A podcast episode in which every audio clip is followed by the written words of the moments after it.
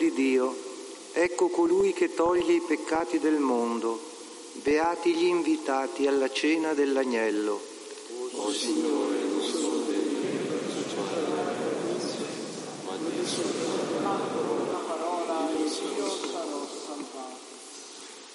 I fedeli che sono in grazia di Dio si possono accostare ora per ricevere il corpo di Cristo, pane di vita eterna, con riverenza e devozione. Coloro che desiderano ricevere l'Eucaristia sulla mano dovranno consumarla subito davanti al sacerdote. The faithful who are in the state of grace may now approach to receive the body of Christ, the bread of eternal life, with reverence and devotion. Those who want to receive the Eucharist on the hand then will have to consume it immediately in front of the priest. Mentre cominciamo a vedere i concelebranti che si comunicano al corpo e sangue di Cristo, anche i fedeli, in grazia di Dio, vengono invitati ad avvicinarsi per ricevere la comunione. E anche noi, spiritualmente, che seguiamo questa trasmissione attraverso Radio Vaticana, Vatican News, Vatican Media, attraverso il canale YouTube, attraverso Radio Maria Lituana, possiamo fare la comunione spirituale e sentirci tutti in comunione intorno al Signore risorto, che ancora oggi si fa presente in mezzo a noi, come quella primo giorno dopo il sabato nel cenacolo con i suoi apostoli, per confortarli, esortarli, riempirli di Spirito Santo e poterli così inviare nel mondo a portare pace e riconciliazione,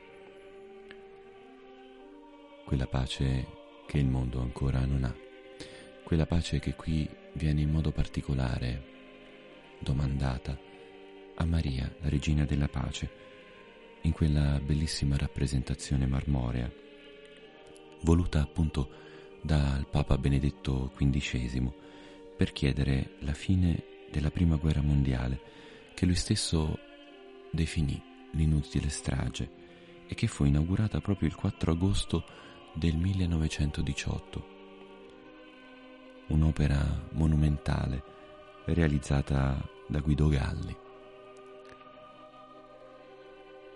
Tanti in questo tempo, fin dallo scorso anno, si sono radunati davanti a questa immagine per domandare a Maria anche la fine della guerra in Ucraina. Anche lo scorso anno, in modo particolare, alla fine del mese di maggio,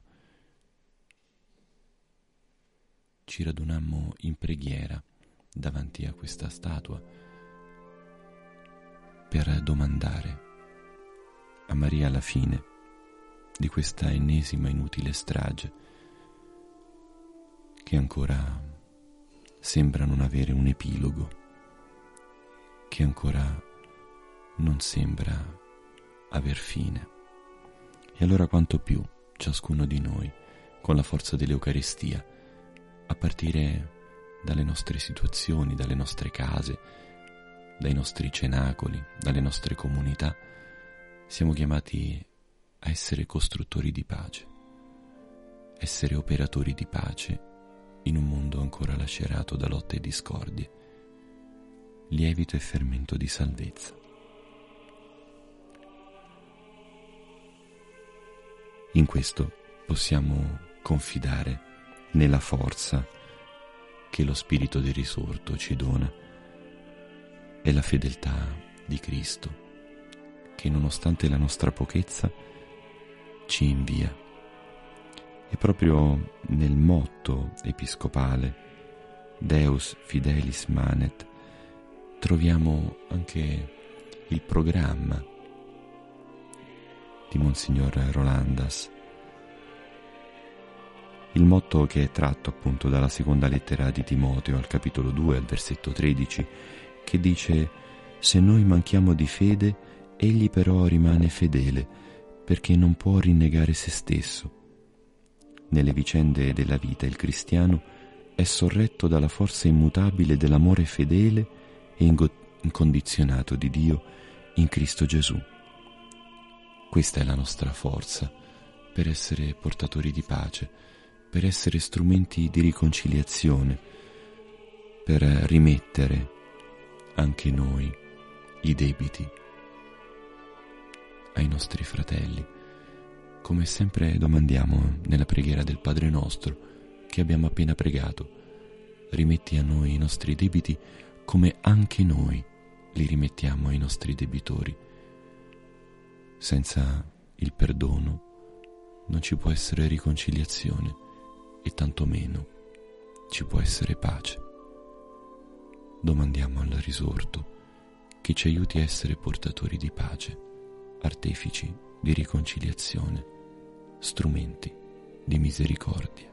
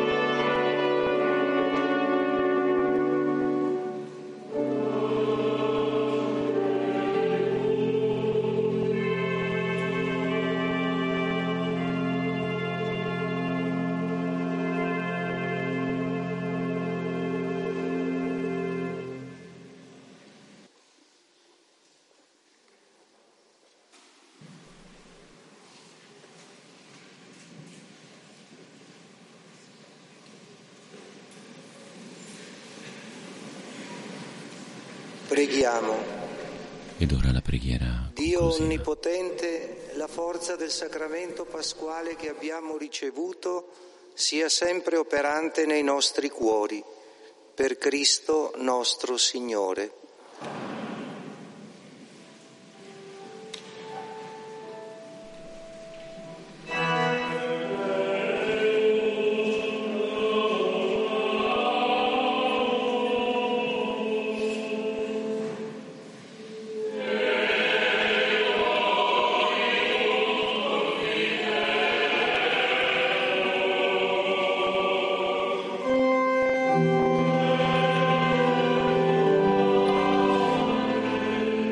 Solennemente ora si compie il rendimento di grazie al Signore per questa celebrazione nella quale è stato consacrato vescovo titolare di Tolentino, Monsignor Rolandas Macrixas. Rendimento di grazie che avviene, secondo la liturgia, con il canto del Te Deum, durante il quale il neovescovo, e ora lo stiamo vedendo, attraversa la navata della chiesa, benedicendo tutti i presenti, fedeli e chierici. Benedice tutti, accompagnato dai due vescovi concelebranti, con Sua Eminenza il Cardinale Parolin, che sono appunto il Cardinale Rilko, arciprete della Basilica Papale di Santa Maria Maggiore, e Monsignor Pignaparra, sostituto per gli affari generali della Segreteria di Stato. È la prima benedizione episcopale che concede il nuovo vescovo. Invocazione di grazie celesti, di conforto, di forza e di grazia per poter essere tutti, fedeli e presbiteri, episcopi, annunziatori della gioia pasquale, che il Signore risorto ancora oggi fa vivere a ciascuno di noi, nell'incontro con Lui, attraverso i sacramenti, attraverso l'ascolto della parola, la frazione del pane, la comunione fraterna.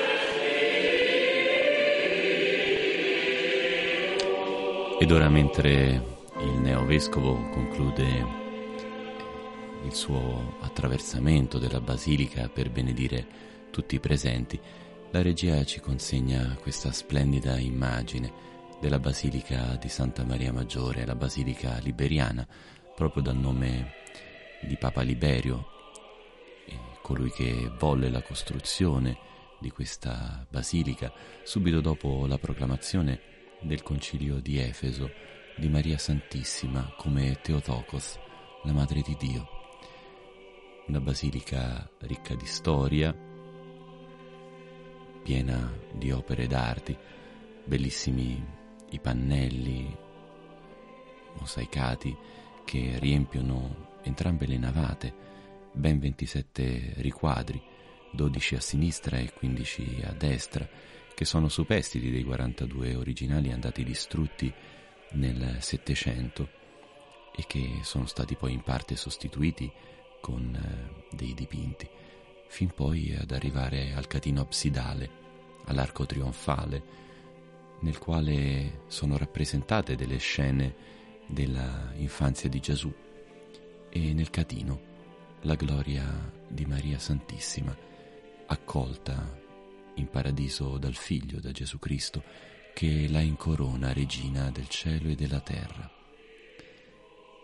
È il trionfo non solo di Maria in quanto Madre di Dio, ma anche di colei che in Maria stessa si specchia, di colei di cui Maria è immagine, segno, modello, e cioè tutta la Chiesa.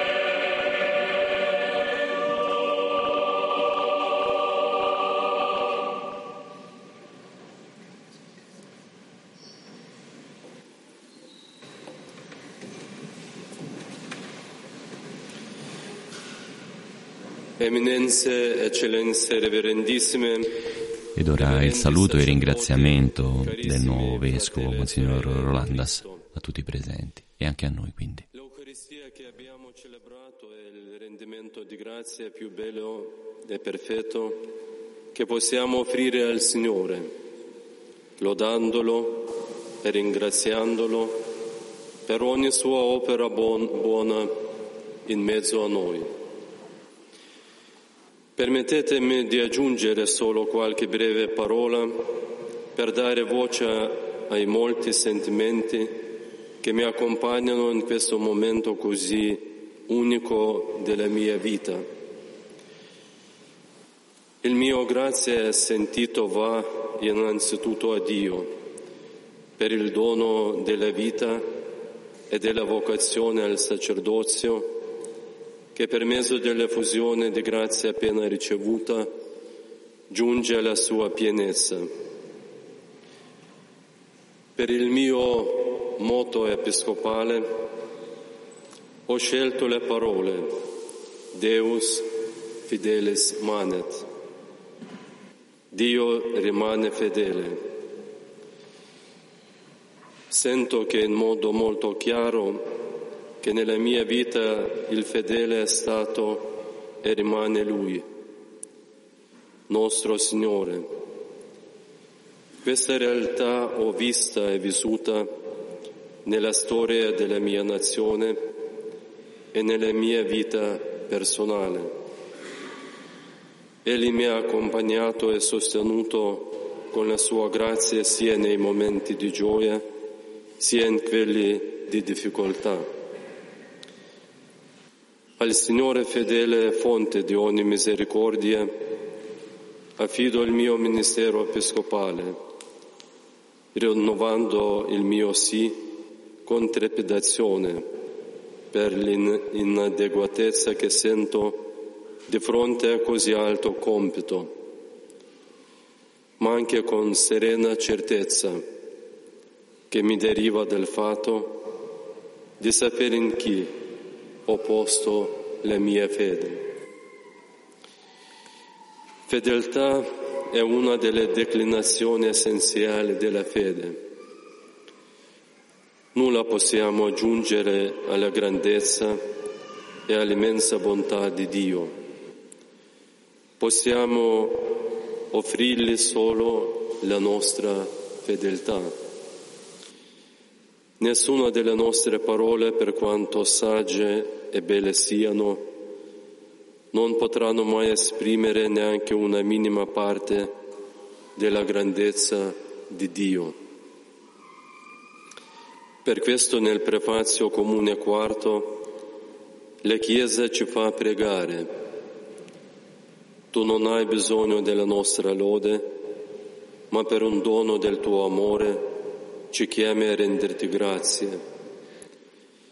I nostri inni di benedizione non accrescano la tua grandezza, ma ci ottengono la grazia che ci salva. Ringrazio con tutto il cuore il nostro Santo Padre Francesco, a cui assicuro il mio continuo ricordo orante e l'affetto filiale per la fiducia che ha riposto in me. Insieme al Santo Padre desidero esprimere la mia gratitudine a Sua Eminenza il Cardinale Pietro Parolin, Segretario di Stato di Sua Santità, che mediante l'imposizione delle mani e la preghiera di consacrazione mi ha unito al Collegio Apostolico. A Sua Eminenza Cardinale Stanislao Rilko, arciprete di questa Basilica, con cui ho il piacere e onore di collaborare, e a Sua Eccellenza Edgar Peña Parra, sostituto della Segreteria di Stato, con cui per diversi anni ho condiviso l'intenso lavoro presso la Segreteria di Stato. Associo ad essi eccellentissimi superiori della Segreteria di Stato, Sua Eccellenza Monsignor Paul Richard Gallagher, Segretario per i rapporti con gli Stati, Sua Eccellenza Monsignor Luciano Russo, Segretario per il personale diplomatico della Santa Sede, suo predecessore eccellentissimo Jan Pavlovski, ora il Nunzio Apostolico in Grecia. Un sentito grazie a tutti cardinali, arcivescovi e vescovi qui presenti, ai presbiteri, compagni del seminario e della Pontificia Accademia Ecclesiastica. Sono particolarmente grato ai presidi venuti dal mio paese, Lituania, Sua Eminenza Cardinale Audrius Jozas Bačkis, arcivescovo emerito di Vilnius, Sua Eccellenza Monsignor Gintaras Grušas, Presidente del Concilio della Conferenza Episcopale d'Europa, e arcivescovo di Vilnius, Sua Eccellenza Kestutis Kevalas, arcivescovo di Kaunas, Sua Eccellenza Monsignor Linas Vodopjanovas, vescovo della mia diocesi nativa Panevėžys, a tutti i vescovi lituani qui presenti di Vilkaviškis e di Kaišiadorys.